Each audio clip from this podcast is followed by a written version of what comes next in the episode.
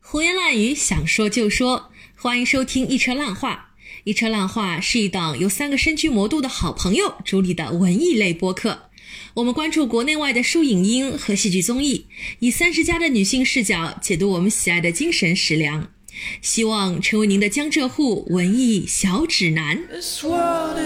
而且本身上，它就算是块疤怎么样了呢？我们以前 TVB 看的台是你们看的太少了，就是有很多疤，你你给它纹个身什么的，其实都是可以遮蔽。它是你的一个功勋章，你为什么不能敢换一个角度来想呢？而且甚至于后来，我有一段时间就是觉得我的那个东西好像是个活物，它好像有自己的胎心。患难见真情，患难也可以见渣男。胡言乱语，想说就说，欢迎大家来到新一期的一车烂话节目。那么我们这今天的这一期，其实又有点像是一个女生寝室卧谈会了。我们是和这个去病三分糖的唐医生一起来录制一个串台的节目，然后也是非常欢迎唐医生来到我们的女生寝室，欢迎欢迎欢迎欢迎欢迎！大家好，我是去病三分糖主播糖糖。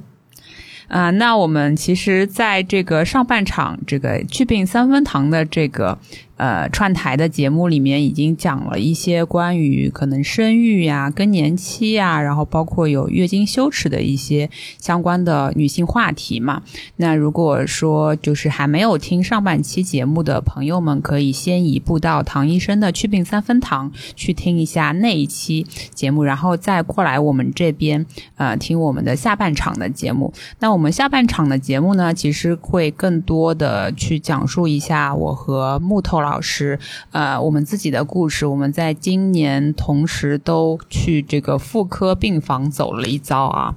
然后就是可能是会提到一些我们自己的一些亲身经历和感受，关于这个妇科看病呀，然后关于这个开刀呀，然后关于这个在妇科病房的一些见闻，也会穿插一些就是关于子宫肌瘤呀、卵巢囊肿呀，或者是一些常见的妇科疾病的。一些相关的知识，那么这部分的知识就是由我们的唐医生来进行一个科普。刚刚有提到说子宫肌瘤的一个一个事情嘛，然后呃，对，因为我跟木头是分别可以说是也不能说前脚后脚吧，反正就是我是在去年的体检的时候，就是检查出来是有这个卵巢囊肿。然后子宫肌瘤当时也是查了是有，但是当时是没有就手术方案是没有决定说要开掉，因为它还是比较小的嘛。然后但是在开刀的过程当中就发现说，呃，子宫肌瘤好像差不多可以临界到那个需要就是被开掉的那个值那个大小了，所以就呃在开卵巢囊肿的时候一并给它开掉了这样子的一个一个状况。那么木头的话，嗯。也是在在前段时间去这个妇科病房走了一遭，去开了一下子宫肌瘤。我就很好奇，说那现在这个子宫肌瘤就是得病的概率是不是很高？因为我以前是毫无概念的，就是我以前不知道身边的很多人，很多差不多年纪或者说更年纪更小的一些女性，呃，她其实都有可能得子宫肌瘤。我们。以前是会觉得说是妈妈那辈的人他会得子宫肌瘤嘛，或者多得一些妇科病，对吧？但是后来我自己开完刀，或者说自己在开刀的过程中，呃，跟朋友啊，身边的一些女性朋友，差不多年纪的女性朋友聊天的时候，会发现其实很多人都被检查出来说有子宫肌瘤的，但是可能有些人是就是呃长的情况，或者是呃。这个状况就是需要他马上去开刀的，然后有些可能就是说，呃，还没有到可以开刀的那个时候，可以再稍微缓一缓。我不知道这个子宫肌瘤现在的这个。呃，发病率、发病率啊什么的这方面的情况，就像是我听你们之前张怡薇老师的那一期节目，就是爱不是人手一份的确定，子宫肌瘤却是女性共同的痛。嗯，就它的发病率真的是很高的，就是像我们三十岁以上的女性，基本上，嗯，五个里面可能就有一个患有子宫肌瘤。嗯，就它的发病率会比我们想象中更高一点。嗯，那我解答一下你刚刚讲的，包括手术切除啊这些问题啊，就是嗯，子宫肌瘤它会有一些偏。偏爱的类型，嗯，就是哪些人更加容易得呢？就是一方面，我们刚刚其实前一个话题讲到生育嘛，就是没有生育的女性，她就是患子宫肌瘤的概率更高，其实还是跟激素水平有关系。就我们讲到妇科东西，肯定还是没有办法逃过激素这件事情，就是她的孕孕激素是没有得到及及时的有效的保护的，所以它的激素水平其实它的一个分泌还是比较容易紊乱。所以说，嗯，那子宫肌瘤其实本身就是它一个叫激素依赖性的一个疾病。嗯，然后我们刚刚讲到的一个就是更年期，更年期女性也是，当然我们讲的也不是更年期的问题，它是说一些比较长期容易抑郁的中年女性。嗯，因为她也是因为抑郁情绪的不断的积累分泌，所以又讲到了她的激素水平紊紊乱掉了，她的雌激素的分泌量增多了，作用加强了。所以说这个而且不可能是持续一个月两个月能够缓解的，它可能持续了好几年。那几年的积累下来，它的整个激素水平的一个失调，也导致了它子宫肌瘤的一个产生。所以其实这个也是我们刚刚聊到另外一个话题嘛。然后第三种就是长期的一个性功能的失调，性生活的失调也会容易引起它激素水平的一个分泌紊乱，那它盆腔就会有一个慢性的充血。你干什么？我这个时候木头老师脸已经痛苦面具了。就嗯，我们好好说，嗯，就会引起他盆腔的一个慢性的充血，它其实也是一个高危因素。我已经只能说是高危因素，也不是必然的。就好像这几条我都沾，就活该啊！嗯，但是有些人有可能有症状，有些人没有症状。我身边很多人有子宫肌瘤，其实症状都不典型的。嗯啊，有些人因为他因为在下下腹部嘛，有些人压迫到可能会尿频尿急，呃，很容易就被忽略掉了。他不会往这方面想，会想着说，哎，我是不是那个泌尿系感染？我门诊上也经常遇到。我说，你如果长期一直这样子的话，你就去查个妇科妇科检查吧。然后那患者有的时候一开始听你这句话就不理解，然后就会觉得说你是不是乱开检查？我其实最讨厌开检查了，还要等他回来。我本来可以明明就是准时下班的，然后。然后，但是他就不理理解，所以你就要好好跟他解释，就是，但是你不可能一次尿频尿急就让人家去做妇科检查，那肯定是长期以往你尿常规查出来就是干干净净的，我排除了几次都排除尿感之后，但是他一直存有尿频尿急，根本我的帮你杠起，你去做个妇科 B 超看看。对，还有一些人就是可能大家能够理解的，就是有就是阴道的一个不规则的出血，这个相对来讲比较常见一点。月经量可能会比较增加，然后月经期它会比较延长，然后或者经期的话会比较频繁。嗯，还有的话就是当感染的时候，可能有个下腹部的坠胀感啊，或者白带的异常。嗯，那我们刚刚讲说什么时候要开掉它呢？就比如说第一个肯定是讲大小，嗯，所谓的五公分以内的。嗯，我不知道为什么来到你们台也很想讲上海话，在三分堂没有出现过。嗯，然后月经量它有没有很大幅度的增加？这个跟症状有关系，对吧？刚刚已经讲到，还有就是有没有白带明显的一个增多？你的下腹有没有坠胀感？然后有没有排尿困难？所以你看，其实它手术指征基本上也是是跟着我们刚刚症状来的。嗯嗯嗯。其实说到这里的话，呃，我想讲两个我在病房里面的一个见闻。因为其实很多妇女同志啊，对于我要去开个刀，他们还是比较谨慎的，毕竟会对他们的这个呃皮肤外观会造成一定的影响。那么我自己在开刀之前，其实是跟糖糖打过深夜打了一个电话。我当时问糖糖，我到底要不要去开这个刀啊？糖糖糖糖看了看我的报告，说：“嗯，那你是要去开的。其实你应该担心的不是说。”刚才那句话你是怎么说的？我记得你当时跟我说句很长的话，是说，当你的瘤已经长到这个程度的时候，他们让你去开，肯定是一个很正确的选择。你要当心的是，如果你的瘤根本没有长到一个五公五公分以外，他们还让你去开，这可能是他们想怎么样去达 KPI 这样子。但是你已经这个样子了，去开肯定是件好的事情。所以我当时也是下定决心要去做这样的一个手术。但是我在病房里面，我还看到两个妹妹啊，她们是跟我一样的一个情况，因为我的瘤已经很大了，那他们的瘤。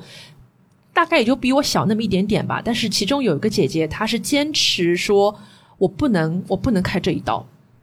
因为这个会让我变得很难看，所以我打死我也不能开这一刀。当时医生说，可是你已经结过婚，你已经呃生过孩子了，呃，这个外观的影响应该不大吧？当然，这个话我们也另说了。对对对对对，我我很我很不认可这个医生的这种想法，男医生嘛，那这个话我们也另说。但是那个姐当当时就说。那我还是要选择打孔，我要选择腹腔镜这样的一种方式，因为医院里面嘛，现在都是说要你要自己签字的，你要自己认可这种选择方案，签字才会帮你去实施。但那个姐她其实差不多是十十出头嘛，后来当天是出现了，已经打洞了，但是东西拿不出来，啊，医生就跟蛮难。对医生就跟在改剖呗，对吧医？生就跟他的家属说：“哎，这个时候家属为什么在外面等啊？这个就发挥作用了，就说那你你老婆要不要我们帮她再开一刀？你人来也来了嘛，根本来刀嘛就好了呀。”然后我说：“哦，根本就来刀。”所以那个姐姐就等于说，她比我们平常都要吃了多一重苦，她是既打洞又开刀。然后还有另外一个妹妹就很年轻啊，可能才二十几岁吧，她应该是跟我一样是未婚未育的，她是她的妈妈陪她过来的。遇到了一模一样的情况，妈妈打死也不让女儿去拉这一刀，说我只能接受我女儿打打打洞。但是我当时也问过我的医生，我能不能打洞？医生说其实十几公分打洞，我们很难确保这个手术可以成功。但是那个妹妹，那我当时跟你讲的可能更加的激进一点了。对的因为我们是朋友关系，已经不是医患关系，有很多东西我不需要去太，就可以讲的更加的直接。对的，所以那个妹妹她她后来发生了一个事情，和那个姐姐一样，就是打个洞拿不出来。但是呢，这个时候因为家属是妈妈嘛，但是妈妈她就是秉持着那种比较传统的观念，就是讲啊，侬还没结婚嘞，嗯啊，侬还没有女朋友结们哎婚，，侬来到啊，对啊，侬也做人伐？所以当时医生说，根本哪能办，帮侬肚皮关起来了。伊拉娘讲好，根本肚皮关起来。所以那个妹妹她是等于说已经入院手术准备了几天，又上了手术台，又从手术台里面出去，孔已经打好了。后来她过了几天，她又出院了。她妈妈因为不同意开这个刀，所以她后来怎么样，我们不清楚，可能是选择了保守治疗，但是宁可这样子，那个东西不拿出来，他妈妈也发誓不能让他女儿挨这一刀。所以我也想问问看唐医生啊，因为可能我预计听我们这期节目点进来了很多也是些女性听众，嗯，她们 maybe 正在经历或者未来也会听了我们节目去选择做一个 B 超体检，他们如果面对一样的情况，我们能不能帮他们去 demystify 去祛魅一下这种想法是不可取的。我觉得这个话也其实不一定要从一个医生的身份来讲，就是作为一个我们普通的女孩子来讲，我觉得这是其实一直是我们，我觉得也是一车烂话的一个宗旨，也是三分堂的宗旨，就是我们要把自己放在第一位呀、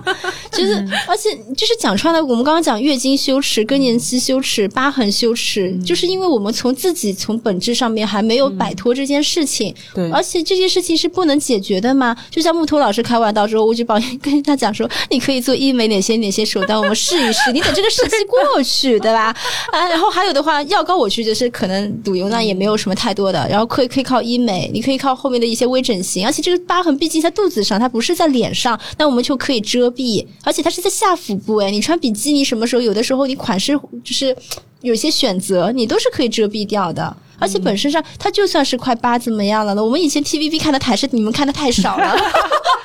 就是有很多疤，你你给它纹个身什么的，其实都是可以遮蔽，它是你的一个功勋章，你为什么不能敢换一个角度来想呢？然后我记得当时我们俩因为在打电话嘛，你的那个地方对我帮助蛮大。你跟我说了一句话，是最打动我去开这个刀。哎，怎么像你打动我我去开这个刀？你就跟我说我们要权衡一下利弊嘛。你就想，今天你如果不去开这个刀，那那个东西，因为我当时这个瘤已经长到十七公分了，没有，其实是十八，哦，十八挖出来是十八了。它已经长到了我的肚脐眼以上上两指，就是已经可以顶到你的其他器官了，而且已经出现了像你前面说的一些尿频、尿急，等于说这个东西的存在是很很大程度上是影响你的正常生活。比如说你走路、你上楼梯，你会有一种垂坠感，而且甚至于后来我有一段时间就是觉得我的那个东西好像是个活物。它好像有自己的胎心，这个可能不是很科学，但我觉得他好像自己会跳动。有可能是你的腹主动脉被压到了，对，就是你觉得他他在动，他在动，因为我不是说了旁边有腹主动脉呀。嗯，像我们现在我我我肚子什么都没有，我摸一摸也能，其实你压压到的时候也能摸到这种动脉的波动呀。对，所以说一方面是你行走可能会不方便，第二方面是你上班的时候尿频尿急，那肯定是严重影响你的工作效率。还有就是睡眠质量的一个下降，因为它实在是体积太巨大了。就说你怎么翻怎么翻，就像是一个怀胎十月的一个妇女啊，没有十月这么夸张，我怀胎四月吧，一个妇女，你会压到她，所以你要尽量的去准备一些柔软的一些小垫子，或者说是毛巾毯，你要你要你要在下面垫一垫，你才不会去让她觉得非常的伤痛。还有就是你经常会觉得她有胎心，你会有一种幻觉，而这些幻觉又会让你整个人精神状态非常的糟糕。所以当时糖糖说，你就利弊分析，你到底是留着它。益处比较大，还是说你切掉它益处比较大？而且你迟早要切的。是的，我当时想了想，在缩小，它只会越来越大。是的，所以我当时想了想，就觉得哇，那个那应该去做手术，因为你做这一刀之后，你前面的那些所有的身心那些困扰，其实都会随之消失的。而且我说实话，我自从知道自己得了子宫肌瘤之后，我其实心态好了很多。因为当你一直就觉得我我大腹便便啊，也没有大 小腹便便，你一直觉得自己小腹便便，还疑似觉得自己的肚子里面有个胎心。哎，我又不是圣母玛利亚，我也不可能这样就怀孕了，对吧？然后你对自己有非常多的一些疑问，然后还很喜欢去找那种百度，百度百度出来嘛都是莆田系的东西，很奇怪的功能刚哦，肚子小肚子比较硬啊，怎么怎么样？你可能肝功能硬化什么的。然后后来发现哦，原来只是一个身体里面多长出来一个无用的东西，哇，就觉得好开心哦，还不是什么太让我担心的事情，所以后来就毅然决然的就就去了。所以就没有什么没有什么太担心的，只是说后面你周遭的一些人对你的一些看法和他们对你一些评价，可能会让你有些不太开心。但我觉得也是也是一种经历吧。呃，来，话筒还给车老师。为什么周遭人对你一些评价你会不太开心？他不是一个子宫肌瘤吗？你又不是未婚先孕，又不是真的怀了一个孕。倒倒想有个孩子啦，就是因为你知道吗？就是国妇婴它不是分成两种病人嘛，嗯，然后穿红衣服的病人是子宫肌瘤病人，穿蓝衣服的病人是妈妈，嗯，然后我就这样好羡慕他们，啊，就是哎，他们出院的时候怀里面还抱着一个，你也可以抱着你子宫肌瘤走，那也不能带走，哎，那个东西就只能要，那个东西就只能放在一个塑料袋里面。我知道，我在开玩笑，医疗废物，嗯嗯，都可以啊，哎，你那边好呀？都可以啊，那个，哦不可不可不可，所以没有人知道他长什么样子，没有人知道他长什么样子。但是我提前在你开刀之前还给你看过子宫肌瘤长什么样，张照片，好经典，就至今还存在了我的那个呃手机相册里面。因为当时我作为一个有就是专业医生好朋友的这样的一个女病患进国妇婴的时候，我非常的骄傲。我当时就举着这个手机去了，我告诉你们子宫肌瘤长什么样子，妹妹们，你看呀，你们看，哦不要哭不要哭不要哭不要哭不要哭，他们都不要看，那吓死了。这个照片真的很好看啊！这照片真的很好看，所以我就觉得也没有那么也没有那么吓人嘛。但是啊，你会觉得你住进去之后，你接触到，哎，我不知道为什么我们那个主任医生是男医生，当然他是个好医生，但但因为男医生，所所以他可能他问出来的话会让我更不舒服。如果他是个女的，我觉得到 maybe 可以接受，就说哦，你你未婚未育嘛，那么你这个子宫我们是要保一保的哦。哎呀，你要是生过生过孩子嘛，倒也倒好。你孩子都没生过，嗯，很难办哦。因为可能他也不是故意要这样讲，但是无意中会流露出来这种嗯。但我跟你讲啊，在这件事情上，倒是女医生也会这么讲。我觉得还是看人，还是看人，还是看人的。对，我在看病的时候也是，呃，一样的情况。对，妇科好像主任级别的有有蛮多是男医生。然后当时我在看病的时候，是我妈陪我去的嘛，然后。那个医生其实当时刚刚定的这个手术方案是切这个卵巢囊肿，不切子宫肌瘤，是因为我的子宫肌瘤就是当时查出来还没有那么大嘛，还没有没有到可以开的地步。那么他这个医生知道我没有就是生过小孩了之后，就问我要不要怀孕，然后他就。他的言语之间就是建议你说，就是开掉这个卵巢囊肿之后，就马上，因为他开开刀的这个过程中，好像是会给你盆腔里面进行一些清洁，哦，对，是这样子的一个呃东西嘛，所以就会相对来说，可能清洁过后是容易受孕一点嘛，因为本来就是子呃子宫内膜异位症嘛，比较麻烦，然后。然后他的建议就是说，呃，开完刀之后呢，就赶紧怀孕，赶紧怀孕之后就就就生完小孩了嘛，所以当时就没有考虑到说切这个子宫肌瘤的这么一个手术方案。但是当时的我其实是不太舒服的，一方面是我其实没有想好说到到底要不要马上怀孕这件事情，没有做好准备的。但是，一方面有我妈在旁边，我又不可能，因为我妈你知道的，很很还是挺希望我就是生小孩的嘛，所以我又不好意思是说医生不要我。这期节目你妈会听吧？会听的呀。那又怎么样？我就这么说出来了呀。哦，没有，就是我觉得是这样子，就是嗯，当时在那个节点，我是没有冷不丁这样子质问我，我其实是没有做好心理准备，完全没有做好心理准备的，对吗？然后嗯。所以，但是，但是我又没有说我是完完全全的丁克，所以呢，就当时可能就想说，哦，那那就是医生说怎样最好，就是就是那么办了吧？可能医生觉得，呃，这样是最合适的，所以就可能听从医生的一些建议。对吧？但是其实后来把子宫肌瘤也开掉了之后，就可能相对我自己其实是松了一口气的。我觉得，就是还是能给我一些空间去仔细的思考这件事情。所以我是对我对于我来说其实是松了一口气的啊。然后我就挺想问问这个糖糖。呃，因为我得的是叫子宫内膜异位症的这个这个症状嘛，然后，呃，我我好像是我们之前看那个聊天记录这个剧的时候，里面这个女孩子就是女主角 f r a n c i s 她好像也是得的类似的这个病，然后她是的症状就非常的明显，一个是呃就是痛经，就是很痛的，她痛到晕过去的那种，然后还有就是可能流血会比较多啊，什么这样子的。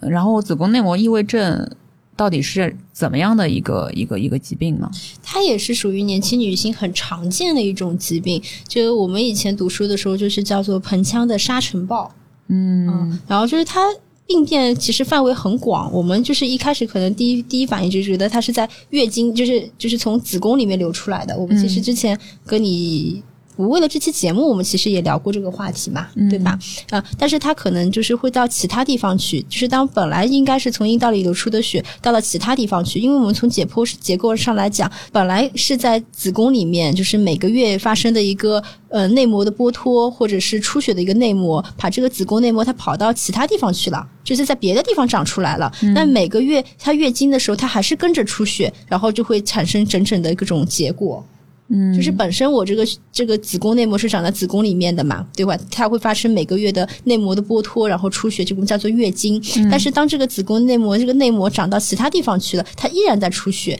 那这个位置的话，可能是我们有些我们我们可能听到就很匪夷所思，就有些人可能会流鼻血。因为它长到鼻子里面去了，鼻腔里去了，但这是很少见的。然后有些人是表跑到膀胱里面，跑到肺，这个都是属于很少很少很罕见的。但是有吗？也有。然后它表现的这种出血就周期性的出血，因为我们月经是周期性的出血吧？那你当这个位置跑到其他地方去，它依然表现为一个月周期性的出血。当然这是比较少见的。那特殊部位也有，但是常见一相对常见一点，比如说腹壁的。嗯，它那这个可能是跟剖宫产的手术有关，因为在剖宫产的一个手术过程之中，宫腔内的一个残就是血液残留了部分，在我们剖宫产的一个手术的切口里面，那可能还是依然会有一个周期性的出血啊，或者伤口一个周期性的疼痛，然后嗯，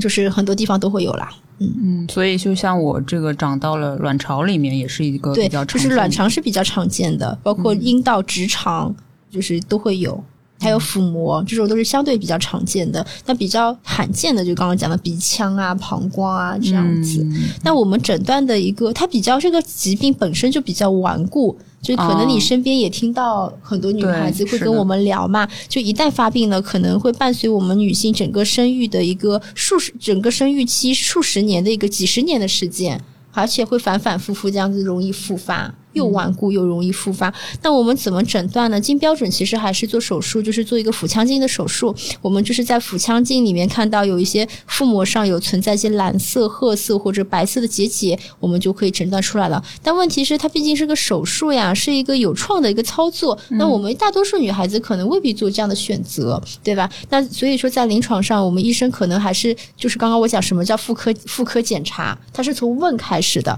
所以说，我们医生可能是。我们医生可能是根据患者有没有一个痛经的病史，然后查体看到我刚刚讲了，其实就是很多结节嘛。那我手指的触诊有没有摸到一些有触痛触痛的结节？然后我还做一个腹呃就是超声的检查，超声上有没有卵巢上有一些特征性的包块？然后还有就化验，化验的话，我们知道肿瘤标志物高不代表就一定是肿瘤，肿瘤的人不一定就是肿瘤标志物高。那子宫内膜异位症的化验基本上可能是跟 CA 幺二五有关。就是我们也是有经验的来帮助我们诊断说这个这个女孩子有没有子宫内膜异位症。呃，CA 幺二五是一个肿瘤标志物的其中一项，然后它升高的程度呢，可能是跟病情是相关的，所以它是用来监测它有没有子宫内膜异位症的一个病情的监测。嗯嗯，痛经其实是它。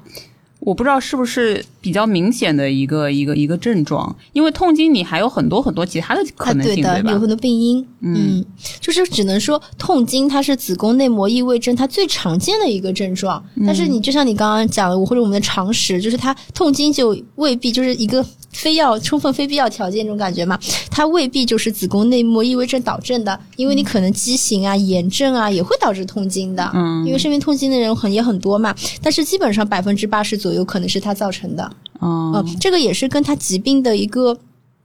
就是有关系，就是卵巢上发生子宫内膜异位症，就是往往就是表现为它一个在卵巢上的一个病灶嘛。就比如说随着病情的一个进展，它会往往会反复的一个出血。那我们可能就听到一个疾病叫做巧克力囊肿，对就是因为它是在卵巢里面形成了一个包裹性的积血。那你每个月就会出一次血，那里面的血是不是就越来越多、越来越粘稠，就像巧克力一样？所以它就做巧囊，就巧克力囊肿。那巧囊有一天在月经期破了，就会导致一个急性的腹痛。所以说，我们经经期急性的腹痛的话，不仅要不仅就是痛经，不仅仅会到就是是子宫内膜异位症导致的，然后就是有的时候经期剧烈的腹痛，甚至要怀疑子宫内膜异位破裂出血的一个可能。嗯嗯，其实我我当时那个就发现，嗯，自己就是贫血非常严重，然后才进一步去做仔细的检查。这个是不是也是蛮明显的一个症状？是的，因为你在出血嘛。嗯嗯，你记得吗？我去年前年也是有一次贫血查不出来原因，然后也是把全身上下扫了之后，也是做了一个妇科检查，但妇科也没查出来。嗯嗯，但是基本上我们考虑的时候，当时看到贫血的话，肯定要么就是摄入过少，要么就是流失太多，那后面就是免疫的问题。是是，因为对于女孩子这种育龄期来讲的话，就是还是要考虑妇科方面的问题啊。嗯、因为当时呃。当我自己没感觉，因为我自己觉得我好像每个月的这个经期量其实跟以前差别变化不是特别大。但是当时给我看这个病的医生就说，如果你不是这个因为这个原因导致的贫血的话，那你的麻烦就大了。就有可能免疫啊，对，就是可能生不就造不出人体造不出血了，那这个事情就比较大了，对吧？嗯，首先首先肯定还是排除是不是妇科上面的会有一些就是病症。呃，关于妇科检查这桩事情，因为我们嗯，我是通过就是呃，因为我已经结婚了嘛，然后我是通过就是妇科检查，然后检查出来一些呃自己可能有一些这个。卵巢囊肿的疾病啊，那木头它其实是就是并没有去通过妇科检查检查出来就是相关的子宫肌瘤的问题，呃，而是通过就是做这个呃也 B 超，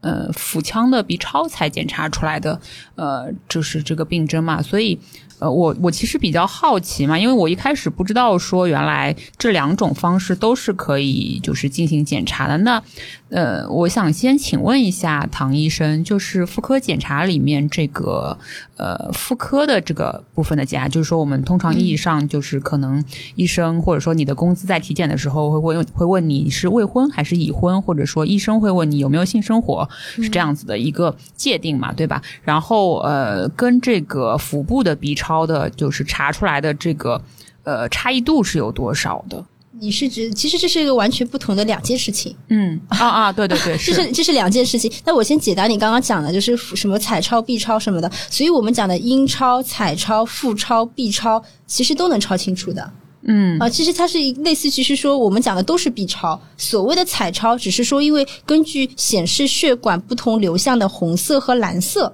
我们这么称呼它，其实它就是同一个东西，叫做 B 超。嗯，那所谓的阴超、腹超，甚至于肛超，它只是就是顾名思义嘛，它的途径不一样。嗯，呃，经阴道的就叫阴超。其实我们就是你每次讲刚刚那个问题嘛，其实它讲的就是一同一个东西，B 超。嗯，只是阴超我们是从呃阴道里面进去，经阴道的。腹超的话，就是让未婚的小姑娘或者说没有性生活的小姑娘大量的喝水。嗯嗯。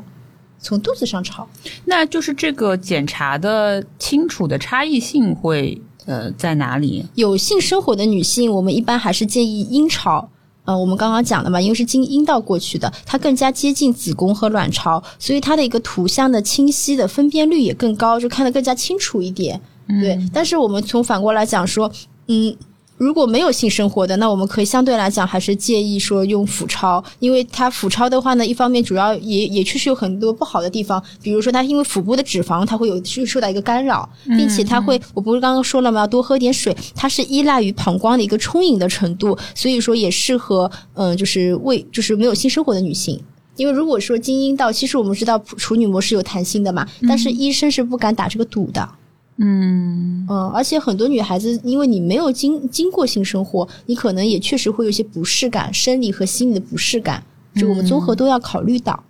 嗯，所以就是其实，呃，这个界定应该是说，不是说呃未婚已婚，应该是说有没有性生活。但是通常，比如说。在我们比如说什么公司的体检里面，他也不会问你说你有没有性生活，所以这就是一个难点。就可能有一些女孩子，可能就是，呃，我觉得一方面是可能在我跟我身边朋友的就聊天当过程当中，我会发现说有些女孩子她不知道就是自己可以进行呃妇科检查，或者说她年纪到了一定的岁数，她还是没有经过过这个。呃，妇科检查，那这如果说啊，像你说的，就是比如说是腹部的脂肪可能会阻挡一些检查的准确性嘛？那其实是有可能说，可能呃，就是呃，腹部的 B 超会查不出来很多问题嘛？嗯，只是说会受到干扰，但是说你完全查不出来，我觉得是还是综合来看，因为 B 超的报告是医生眼就是眼睛看完之后他打出来的，这个就是取决于你去的机构又不是是不是真的靠谱。因为我们也不是说，嗯，大家身边的人没有吃过体检中心的亏，嗯。嗯，但是因为从我自己的角度来讲，因为公司肯定也是不会侵犯你的隐私啊，对吧？嗯，我我我讲穿了，已婚结没有结婚跟有没有性生活也也不是必然的，已婚然后是个处女的事情，我们又不是没有听说过，这样也可以吗？有啊有啊有啊有啊有，医医院待久了见多识广了，对啊。嗯，所以就是说，我觉得还是取决于自己。一方面的话，就是体检中心是那边的事情，它有没有靠谱，这个是你自己有个评判。但是我觉得我们可以自己加项目的。有了性生活之后，我觉得还是应该有必要去加一些妇科检查或者是印钞的。尤其是我觉得过了三十岁以后的女性，甲状腺、呃乳腺还有妇科的 B 超，我觉得是一年到两年肯定是要做一次的。嗯嗯，那我再回答刚刚讲的问题啊，我们讲的妇科检查其实是。嗯，跟 B 超肯定是两件事情。B 超它就是超声检查，它是妇科检查的一个部分，嗯，对吧？我们一般如我们在妇科来讲，或者是说平时我们坐诊的时候，第一件事情肯定是先听我们采集病史，你告诉我那你的月经情况。然后我们一般来讲，医生不会问你有没有结婚，有没有男朋友，这个是委婉的表达方式。一般来讲，我们现在的医生基本上是很单刀直入的。你有没有性生活史？当然，这也取决于我们的态度。像，当然，我也我不否认有很多的一些，嗯，不好的医生啊，或者语言表达比较比较比较欠妥当的医生。但一般来讲，我们都是很自然去问。其实，我们如果处理好的话，对方是不会觉得有被冒犯到的。嗯，当然，这个又跟病人本身，或者是说介不介意，或者对他介不介意，他的一个心态又有关系。所以这个事情是很微妙。嗯嗯，然后另外一方面就是你的生育情况、你的手术情况、经带胎产。你有没有打过小孩？你有没有就是生过小孩？流掉几个都会有影，就是这个我们也是来帮助医生来判断你是不是需要就是着重的做哪一方面的检查。所以其实我们的妇科检查第一步已经是从问和听开始的，还不是说你们想到的就是扩音器压嘴巴。嗯嗯。然后第二步的话就是试诊，我们就讲的压嘴巴。我们其实要看什么呢？看你的外阴，看你的阴道，看你的宫颈，你有没有长一些嗯长些东西呀，对吧？然后有正不正常，白带看上去是怎么怎么样？有的时候你可能肉眼都已经就是做视诊的时候都已经看到就是呃就是一些豆腐渣啊什么的了，啊，当然这也是另外一个后面后面的事情。还有就是触诊，其实像木头老师也好或者怎么样，他其实妇科医生会摸一摸。对吧？有个触诊，因为我们看肉眼看不到的子宫和附件，然后来进行一些检查。这个其实也是很多女生会逃避复检的一个原因，因为她觉得不舒服，我疼。嗯嗯，所以说，其实很多女孩子就看到我们讲扩音器就压嘴巴的时候，就已经开始有点抖了。对对，因为我们我之前那个发了一个帖子，好像发在群里面，然后就是那个东西，其实确实是，呃，就像我之前跟你讲过的。呃，我之前几年每每一年的体检要经历这个妇科检查的一周，我都要做自己的心心理准准备即使我有性生活，我还是要做这个心理准备，因为这个东西真的是不好受。嗯，然后你同时在检查的时候，还会遭遇到这个呃医生的，就是有一些可能呃呃老年中老年妇女的一些医生，他们会觉得这个事情和行行动上、行为上，对他就可能不是特别温柔的那种嘛，然后他就会觉得说有一些，比如说。呃，退缩呀，或者说是一些就是喊叫啊什么，他觉得你很麻烦或者怎么对样。这个就很容易造成两方的一些矛盾。嗯，就是从医生的角度来，就是某些医生的角度来讲，因为妇科真的是我以前妇科实习规培就轮过两次嘛，就加起来有两个月。第二次感受会好很多，因为我也长大了。嗯，然后第一次的时候，我真的是个小女孩儿。我其实对于我那个时候也没有性生活，我就是真的是个小女孩儿，然后就很年纪又很轻，然后呃时间又很赶。他基本上我们四点半下班，那是不可能的，妇科门诊从来没有四点半下班。然后我们基本上实习的时候，我们当时是嗯、跟着老医生嘛，然后我们两个人轮转，然后一个人就是今天全部就是做妇科检查，嗯，就是用鸭嘴巴，另外一个就是在旁边抄方啊，干嘛干嘛的。然后轮到体检的那天，其实你也会很心急，因为就是意味着你慢的话就是全员加班嗯哦、就是一那个你说的老医生的心态可能是这个，但是我们可能年纪也不一样，性格也不一样，我们也不会催促。对，但是你反过来讲，你不催促他的话，他也没有那么紧张呀，对对吧？其实就是双方的。对我，我后来有一次就是在妇科检查的时候要用那个鸭嘴巴的时候，那个医生他。嗯、有这么安慰我，就是说，呃，你呃就就到到就到这个程度，你就不会再更难受了，然后就让你心理上面就说再忍一忍，再忍，可能就过去了。就是他会这么来 安慰我，就是就就就这样了，就再再怎么不舒服，也就是这样子了，哦，我倒不，我不太，我不是特别认可这种说法，是吗？我我我第二次就是长大了之后再去轮转，我一般来讲都会跟他讲说，你保持轻松，你那个慢放慢呼吸，你臀部一定要放松到床上。其实当你臀部的，因为你紧张的话，肌肉肯定很紧张吧，啊但那这个时候的时候，其实也是容易阻碍扩音器的。嗯，对吧？然后你就是导致医生进退两难了，根本你就会，我就会跟他讲说，其实你你放轻松，然后你自己也会舒服，我们整个就是速度也会更快快一点。嗯，哦，你我不会恐吓他说 现在已经是最难受的时候了，因为其实那样子的话对他来讲其实也不行，而且你就算你言语上你去安慰他，其实本质上我觉得我我的经验来讲其实没有用，嗯，因为就算他肌肉放松了，他有的时候会屏气，然后肚子不是哦鼓鼓鼓着吗？其实这种行为它也会导致你触诊不清，或者是怎么怎么样，也是会有阻碍的。嗯但是这个问题，我觉得我自己也遇到过，我觉得确实很难受，确实很难受。但是我觉得，嗯，我们因为也是中女了嘛，我还是会跟我身边的女孩子讲说，妇科检查还是必要的。哪怕其实我们像我们几个人，肯定清洁啊这方面卫生的事情肯定是做得很好，但是妇科这种事情，我觉得还是有必要的。嗯嗯，因为有很多东西不是你简单的一句“我弄得很干净”就可以规避掉的。然后接下去的话，我们就是讲到鸭嘴器嘛。那鸭嘴器我们要看什么呢？主要是看我们知道的是排白带常规。对吧？就所谓的阴道的分泌物，这是这可能也是白带常规，也是我们最常用的一种检查了。比如说，我们可以看到一些普通的阴道炎，我们知道清洁度是分度的嘛。那三到四度的话，就是可能说它的清洁度已经比较差了，那我们就是可以。判断它是个阴道炎，然后我们也可以看到刚刚讲的豆腐渣，就是霉菌性的阴道炎，或者有没有滴虫，嗯，然后嗯，但是还有些人会觉得说，我其实检查下来都好的，为什么还是会痒？为什么会有味道？为什么我的白带、我的内裤上会发黄？那我们进一步可能还要再去查它衣原体、支原体之类的。那再进一步的话，我们就知道现在我们大家都很关注 HPV 啊之类的，就是人乳头状病毒检查。那我们可能就包括了细胞学或者是。病毒学的检查，我们来对于宫颈有一个防癌的一个筛查。那我们常见的，可能你们公司体检会包括的这个 TCT，对吧？就是宫颈刮片，然后它这种病理学的一些细细呃细胞学的一些检查方式。之前在跟糖糖沟通的时候，会发现说有一些病是大家可能会就是妇科病会去污名化他们，比如说像宫颈糜烂的这种情况，这个叫法是呃，你觉得是是有一些问题的，是吗？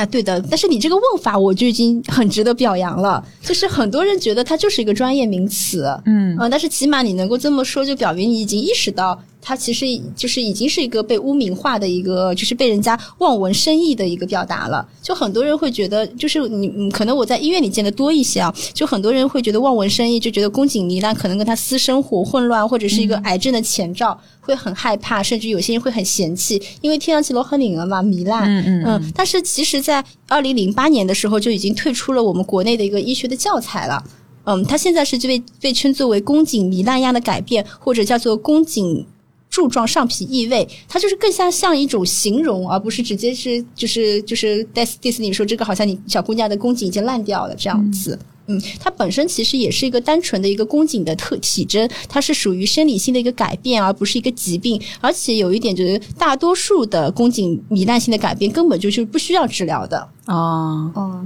它为什么会烂掉呢？那它是到底是个什么样子的？就是状态呢，就是它宫颈是作为子宫的第一道防线，然后就是连接着阴道跟子宫嘛，所以说呃，它就像宫颈，就是就像一个瓶口一样的嘛，它是一个连接的一个一个防线。然后是在宫颈上呢，我们有两种不同类型的细胞，一种是鳞状上皮细胞，一种就是刚刚讲的柱状上皮细胞。嗯，然后在鳞状上皮覆盖的地方，它是表现为那种光滑的、很粉红色的那种区域，但是呢，在柱状上皮。就是细胞覆盖的地方，它就是呈现出来一种很斑驳的深红色的区域，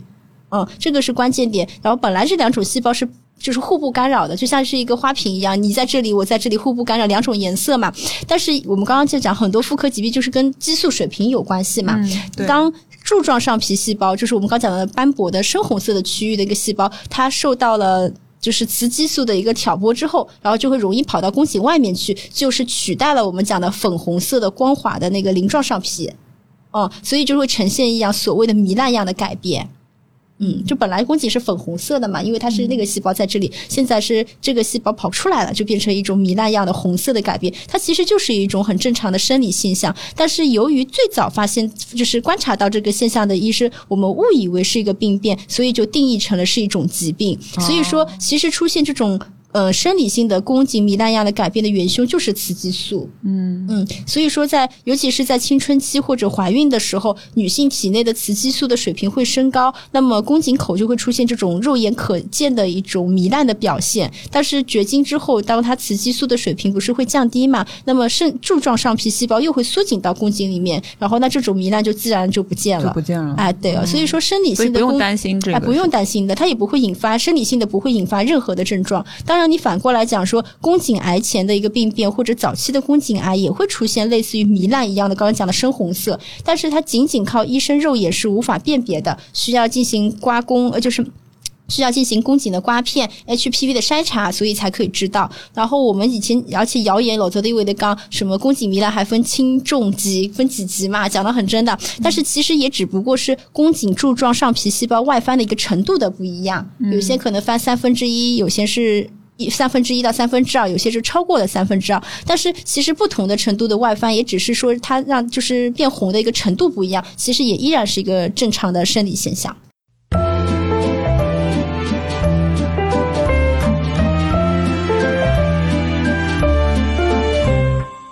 然后我比较好奇，就是木头，就是在这个你自己的这个病房经历跟治疗的过程当中，你觉得就是。你之前说的，就是可能你得病了之后，你周围人的一些眼光和意见，呃，他们是怎么看你得了妇科病这件事情的呢？呃，其实这个我觉得可以分成呃入院前、呃入院中、入院后吧。其实你在入院前，还有在入院的时候，你基本上接受的是一些诊疗，你接受到的是一些医务团队，还有你身边的一些病友。一方面感触就是说，好像跟我有一样病痛，这些女性、这些女嘉宾们，她们都对自己的身体不太了解，也不能说对自己的身体不太了解吧。但是他们很多人都是不知道自己的一些病因的。这个唐医生在一开始也说了，他们其实会有几大误区，一个是说，呃，我未婚未育，为什么我会得病？嗯。还有就是说，呃，为什么我的这个子宫肌瘤会一下子长那么大？所以当时我们在病房里天天在聊一些阴谋论。所以基本上我们还是很希望说，如果通过这次手术成功之后，然后我们回家好好休养，不吃一些不该吃的东西，我们是不是就可以去抵抗这种疾病？因为医生给我们的一些说法其实是比较。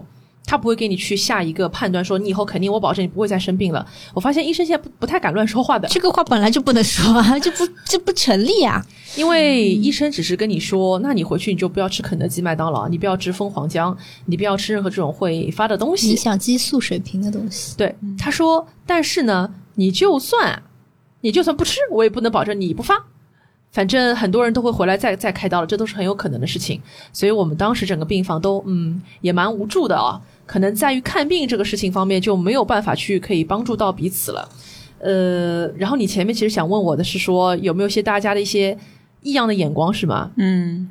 对的，我觉得这些异样的眼光，其实前面也讲了，大部分是来自于一些可能传统价值观对你的一些影响。一个就是说，你未婚未育，你为什么会得这个病？得妇科病是不是一件比较羞耻的事情？就怎么怎么别人没有，你年纪轻轻就有了？比如说，来自于我的领导，来自于我的亲戚，他们都觉得你这个年纪不应该有这个病，这个病嘛是阿姨妈妈得的呀。嗯。那么当然，前面唐医生也说了，不是的。还有一点就是在于我的我的父辈啊，我的父母，他们也是。因为我是一个人去开刀的，因为也是疫情防控的这个原因，从你住院这一天开始，我是一个人的。嗯，那么他们也会让病患自己去签字，所以父母不在我身边，但他们会特别特别担心的是说，你要保宫的，你一定要保宫的，子宫是不可以被切掉的，因为你还没有生育，所以你是一定要保宫的。嗯，我不知道别人怎么想，我不能我不能代表别人，但是当时对于我来说，就是糖糖，你也知道，我之前。我觉得这个东西对于我的影响已经很大了。我觉得我的生活和工作都受到了很大的影响。我当时想的其实不是我以后还这个子宫能不能生孩子，我想的更多的是身体健康就好。因为我再也不想说睡觉要痛了，我再也不想说我我上个楼梯我上不动，我再也不想我上厕所就一直就是刚站起来又要再坐下的那种感觉。我觉得如果能根除那些，健健康康就就很好。能不能生孩子，这跟我有什么关系啊？我也不想为这个地球多多多创造一个人类，这也不是我应该要承担的这个责任啊。呃，但是父母跟你之间确实有一些想法的一些差异，他们当然肯定也是有他们自己觉得对于我最好的一个选择的一个想法。嗯，但我当时是真的觉得你们好烦啊，因为生病吃苦的人，这个是是你自己嘛，所以别人不能去代替你去做一些选择的。我就跟我爸爸说，我们听医生怎么说。包括我其实也有问过医生，我说医生，请问我我都将近就是二十公分啦。这个东西你也说比较罕见，那你觉得我能保宫吗？医生给到的说法其实是我非常喜欢的说法。医生说，我们先看你做的核磁，我们先看数据，我们按照数据来说话，我们要 fact base，不要问我能不能和应不应该，我们就是看数据说话。嗯，我觉得这个是我蛮欣赏的一个态度，这个这一点我跟医生是站在一起的。嗯，本来就该这样子。呃，可可还就这样子。然后还有一个我不能接受的他人对我的一个眼光，其实是在术后。因为我我不知道，就是各位你们以前就是有没有就是生过病之后，有些小伙伴啊或者同学师长过来关心你们，你们有没有比较喜欢听到的话和不喜欢听到的话？有没有？比如说你们有没有什么话是不希望你听到的？比如你是指哪些方面？就是安慰你的话或者关心你的话。嗯，我反正好像过来安慰我的人比较少吧，可能，所以我没有什么感觉。请说出你的。糖糖的，我没有经历过这种事情，但是以我的性格，你看我这次有什么事情，我就主动会打电话给别人，就是跟一些我愿意聊的人聊。对，然后我这次其实当然也有很多朋友来看我嘛，然后说的也都是些蛮贴心的话。然后我比较不喜欢别人对我的一个一个安慰的话是说，有一句台词叫做“那些杀不死你的会令你更强大”，什么 “What make you suffer, what make you stronger”。就是这种这种领导同事对你的这种安慰，就让我觉得 it's bullshit。就是谁要这种东西啊？就这种正确的像就是人生导师一样的语录，其实我觉得蛮没用的啊。就是在职场奋斗的语境下，当然没有错。我们也一直被师长教育，吃的苦中苦，方为人上人。就是我们说熬过这一段也就过去了。但是大家有没有想过，就是这种劳苦话，当一个人真正在面临病痛的时候，哎，这个人。就是在痛痛的要死要活了，那他是不需要你这种冷漠的假鸡汤去共情的。那我那个时候其实最喜欢听的话是什么话呢？嗯，就是侬帮我讲哦，现在啊，侬最好补眼啥啥啥啥啥么子，吃眼啥么子，勿要吃啥么子，要平躺，坐起来辰光要当心，哪能哪能哪能。还有就是侬个手术之前啊，你要准备这个这个东西，以及这个这个什么什么静脉什么打什么麻药是怎么打的。嗯，就是一些切实的一些东西。对，就是你如果能跟他说一些切实的东西，这是这是更加好的。所以后来，如果我身边的朋友有有发生这样的情况的时候，我也是拿一些切实的东西去鼓励和安慰他们，让他们知道这个事情其实没有这么这么的可怕。或者说，你告诉我有哪些术后的一些这种皮肤的修复产品是比较好的，给我一些推荐，这也是比较。切实的，就是什么杀不死你的，令你更强大。哎呦，我就觉得能不要吃苦就不要吃呀，大家。生活在这个民族、这个这个国家，不要以吃苦为荣，真的。这个倒是真的。你让我想起来，觉得刚我我身边的朋友家里面有人什么肿瘤啊，什么打电话过来，我其实也不知道是不是我个人的性格在进行一个转变，也有可能是在医院里待的年限越来越长，我当时说不出任何安慰的话。可我呢，我见过的苦难实在太多了，包括你刚刚吐槽那一句，就是我们刚刚课间休息聊的我我的那件事情，也是的。嗯，也有人跟我在讲这种话，包括我爸。嗯但是我就觉得说，为什么要感谢苦难？我不感谢苦难，而且我不要感谢苦难。对我感谢的只是说我勇敢面对我自己。对，是的。黄子华说了嘛，我最要感谢的是我自己。啊，就是黄子华说的。嗯，然后我我第二句听到的我很不能接受的一句安慰的话是啊，也是来自于我的一个男领导。哎，怎么都是男？怎么都是领导？因为他们没有吃过这种苦，他没有经过这方面的东西，所以他也说不出什么其他的东西。难怪最近我不是去学 MBTI 了嘛？MBTI 它是要挖掘你的人的一个就是本我嘛，所以他跟你说你要避开四大佬，四大佬就是老板、老师、老公、老婆、老爹、老妈，就是 就是很多时候你的一些思想是会受他们所影响，因为他们会希望你成为一个什么样子的人。呃，所以有时候，嗯，我真的是觉得，我还巴不得他们不要来看我。那我这样的一个男领导，他给我的一个安慰是说，我觉得啊，其实你肉体上受的这个苦啊，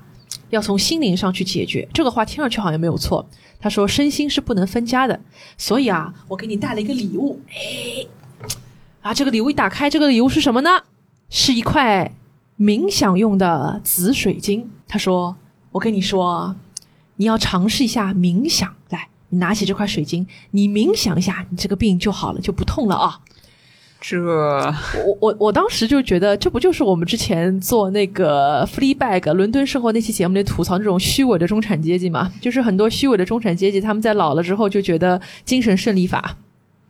啊，花些钱去做一些瑜伽、健身、普拉提，搞一些冥想，觉得这些可以包治百病，都不用去看病了。这我觉得也是。我觉得也是很可怕的，而且现在社会上也很流行那种灵修班嘛，就是把一些人就是拉到这种云南的深山老林里面去进行进修，就是屁股啊，就是不吃饭啊，然后念经啊，拥抱啊，手牵手啊，要对要对上苍感到。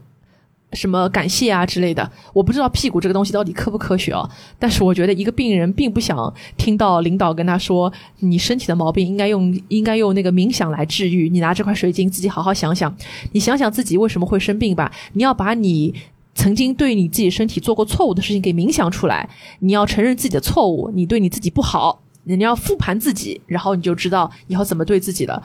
我当时就。也没拍桌子，我不敢。我当时就觉得他并没有一个真正的一个同理心，他对于病人并没有一个真正的同理心。不过还好，也不是一个真心的朋友，所以当时也会觉得，如果是真心的朋友遇到了身体上的这种伤伤害和病痛，我们真的不要选择那种我们以为的很很高大上的方法去给别人一些所谓的关怀和所谓的指导啊，真的 very disgusting。还是要遵循就是医生的一些建议或者。你这么讲，我还有我有被安慰到哎，因为 因为没他人家来问我能光，我只能跟他讲，就实在说不出任何安慰的话，我都会跟他讲说，哦，这个病是什么样子的，你他接下来可能会经历什么样子，你要做什么，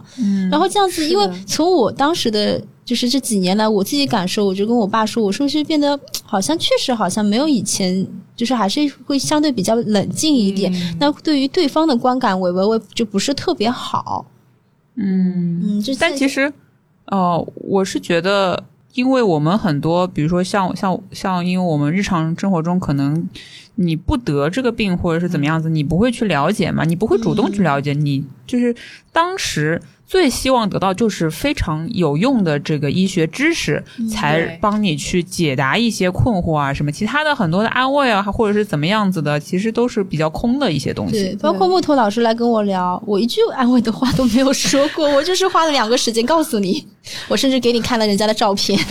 这个疤会长什么样，这个手这个这个瘤长什么样。对，我觉得年纪越大，其实越是要。相信科学，虽然我们前面说不要去感感谢苦难啊，但我觉得真的是现在自己变得越来越理性，越来越科学了，嗯，而不像有的人可能越活就越唯心主义了。我觉得现在我还蛮蛮相信科学的，嗯。那呃，回到就是我刚刚没来得及插进来的一个 疑问啊，就是呃，那子宫肌瘤它是不是说也不能以这个？怎么讲？就是因为因为我会发现身边的很多朋友，他们子宫肌瘤可能也会比较大，但是医生给他们的建议是你如果现在没有太大的感觉，或者说没有特别影响到你的生活质量的话，其实可以呃不开，可以先保守治疗。那我就想问说，就是嗯，包括刚木头刚刚的那个情况，就是说你这个子宫肌瘤开掉。开了之后，你的就是子宫保不保得住的这个问题，是不是也是就是情况是多种多样的？对的，它考虑因素实在太多了，就是还是得看你的位置啊，综合评判。对的，嗯，就像你刚刚一句妇科检查，但是其实妇科检查从医生的角度有这么多的东西，你不是只看一个就是超声或者只看一个白带。它综合影响因素太多，你要看你的位置长在哪里，它大小怎么样，跟附近脏器的一个粘连啊、盆腔的水平啊，你自己其他的基础的情况啊，嗯，手术适应症有很多很多种的。对的，每个人最终的治疗方案它是有很多的一个变量所组成的，但是很多病人可能习惯到了医院里面就是问行不行，能不能？哎，你们不行，就是你们有有问题。但是其实还是要还是要取决于自己身体的一个条件，每个人都是不一样的。包括当时我们病房里面有很多人都在互相比较，说，哎，为什么他只只开三个洞就够了？为为什么我要开五个洞啊？哎，怎么他就要那样，我就不能那样子？但是其实我觉得，其实不要去这样子比较，每人情况是不一样。但后来就会出现一些奇奇怪怪的一些医患矛盾。嗯，但我觉得，因为你术后跟我我的交流，因为也比较频繁嘛，包括忙销啊，各种。弄底薪我来，我问过弄个种事体个。就是我们聊的实在太多了。那是我听下来，我觉得还是医生和护士还是应该做到他们那些本分的。我觉得宣教确实是没有到位。就他那些事情也蛮离谱的，我觉得。然后我我刚刚想也是有想插没有及时插进来的，就是你爸爸妈妈其实不用提前的去讲说保不保宫，能够保宫我们能不保吗？不管是作为我作为木头本人，或者我作为医生本人，能保宫可怎么可能不保？我们医生或者是就是小姑娘自己肯定是希望能够得到一个最好的方案的呀。嗯，其实是的。哎呀，这里保宫保乳，我觉得都是这个样子的。其实这里就。突然之间是想插出去聊一点，就是为什么父母他们会那么希望你可以保宫？嗯，他们其实有时候还是，你是觉得他们觉得说，嗯，小姑娘没有子宫就不完整了吗？他们当然是希望你以后啊什么？不是，那我我的一个问题就是说，子宫它就是对你的激素的产生啊什么的，是有用的呀，是有用的，对吧？对，嗯，对，因为我们毕竟也不是，就是怎么讲？因为有有有一些可能是呃那个中老年妇女，他们会可能会进行什么子宫切除啊这方面的呃手术嘛，对吧？然后呃，但是对于我们来说，就是子宫它肯定还是有很多大大的作用在那边的，所以在这个少女阶段或者是怎么样阶段的时候，那还是尽量能留就留的，对是吧？那当然了，而且这个。不管是刚刚讲保乳保宫嘛，就不管是乳房还是子宫，这个还是我算是我们的，就是我们性特征，就是其实这个也是影响的，一方是生理，一方面是心理，嗯嗯。就是它也会，比如说它必要的一些雌雌激素啊，或者是对它会影响会影响你日日常的生活呀什么的。对的，而且一个女孩子，就哪怕是我，我觉得如果有一天我生病了之后，我的乳房要被切除一个，或者我的子宫要被切掉，我一定是经历，肯定对我来讲是一个打击。就我再理性也好，我现在怎怎么怎么想的也好，当你切身的遇到这样子痛苦的时候，你依然需要给自己一个缓冲期，去调节你的心理和生理的一个状态。嗯，所以我我。我这边突然之间很好奇哦，因为我身边有一个朋友，他是在风控期间经历了乳腺癌，目前已经有一只乳房被切除了。但是我也从来没有问过，就是被切除过的乳房是什么样，我没有看到。我可以给你看。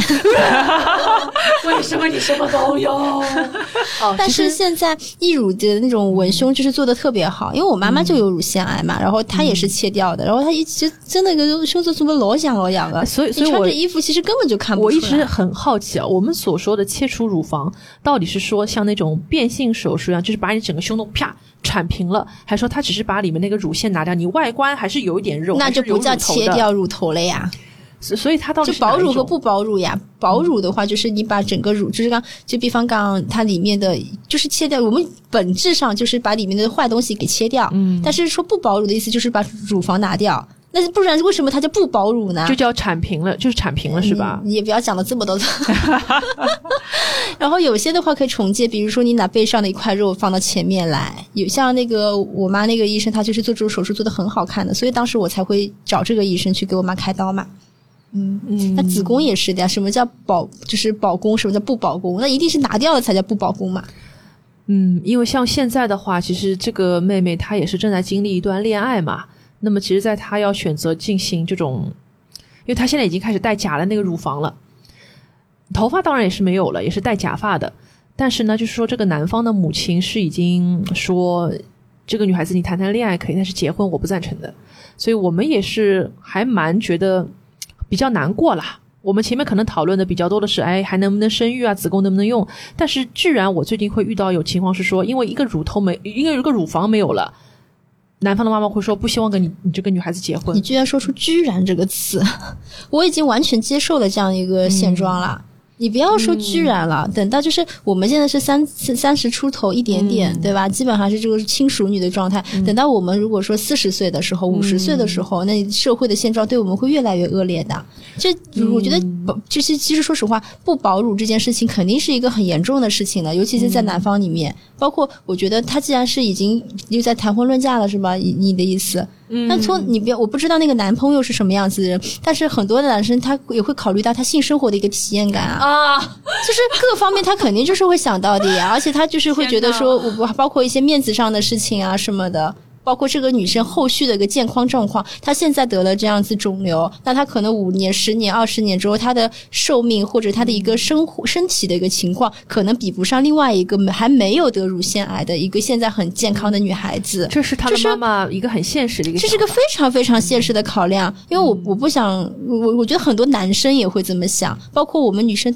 我觉得就是这是来自社会外界的一个很常见的一个心态，甚至于我觉得最可怕的是有些女生自己都这么想。你前面说我居然说了一个居然，对啊，对，因为我还没有经历过这个社会的毒打。哎，但是但是我刚刚讲的那几个点就是很现实的，而且我甚至现在就被毒打了之后，觉得就是可能也是这医医生这个这个这个这个职业的特殊性嘛，就很容易见到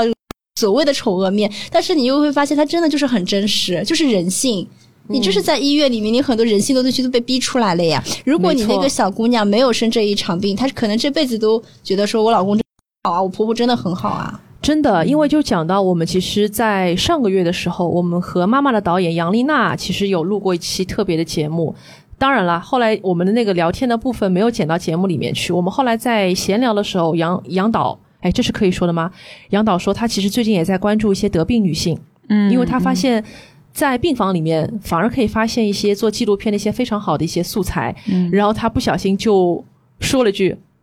啊，中国的男人可真不行，中国男人可真不行。”所以当时在病房里面，其实我作为一个未婚女子，我也看到了很多很多已婚姐姐的病榻前，虽然有男人，有男人等于没男人。我觉得是这样子的，就是你看一个男人好，或者说说你看一个人好不好，你不能看平时的日常相处的，包括我们刚刚课间的聊天也是，你就是要看他最 PK 的时候，这个 PK 是指 最低谷的时候，或者是说他最扑街的时候，就是当你这两个点，就是完全可以看出这个人的恶。我们前面还说不要去感感感谢苦难，现在又说患难见真情，患难也可以见渣男。对啊，这句话一定要写在片头。这句话很经典，很经典。这个唐医生给我们科普了很多很多我们之前的一些谬误也好，或者说我们的一些疑惑也好，然后我们也聊了很多，就是自己在看病和在妇科这个病房走一遭的这个切身感受。那么我我们我觉得我们也同样就是还挺希望听到这个听众的声音的。如果你有一些什么类似的这个情况的话，或者是疑问的话，也欢迎在我们的评论区留言，或者说呃就是给我们一些私信和反馈，然后让我们知道呃你们的就是是不是有很多的女孩子是有。有类似的情况，或者说你们的亲戚朋友啊、家人会有类似的情况发生，我们也非常希望听到你们的声音，因为这就是我们做这期节目的想达到的一个呃目的吧。对，专业问题要问医生哦，你可以跟我们交流你听了这期节目的一个感受。嗯嗯嗯，好的，那么就非常感谢唐医生今天做客一车烂话。那么我们还有上半集的节目，也欢迎大家可以移步去病三分堂。好嘞，谢谢唐医生，谢谢唐医生，拜拜，拜拜啦，拜拜。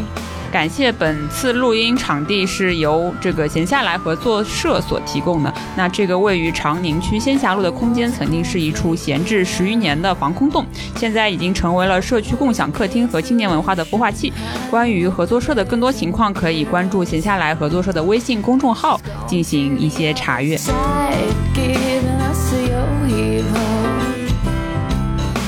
本期节目就是这样啦。那如果您有任何想说的，欢迎在各大平台我们的节目下方给我们留言哦。也欢迎搜索微信客服号 Chat with Rotten Cherry 进我们的听友群，跟我们一起尬三五。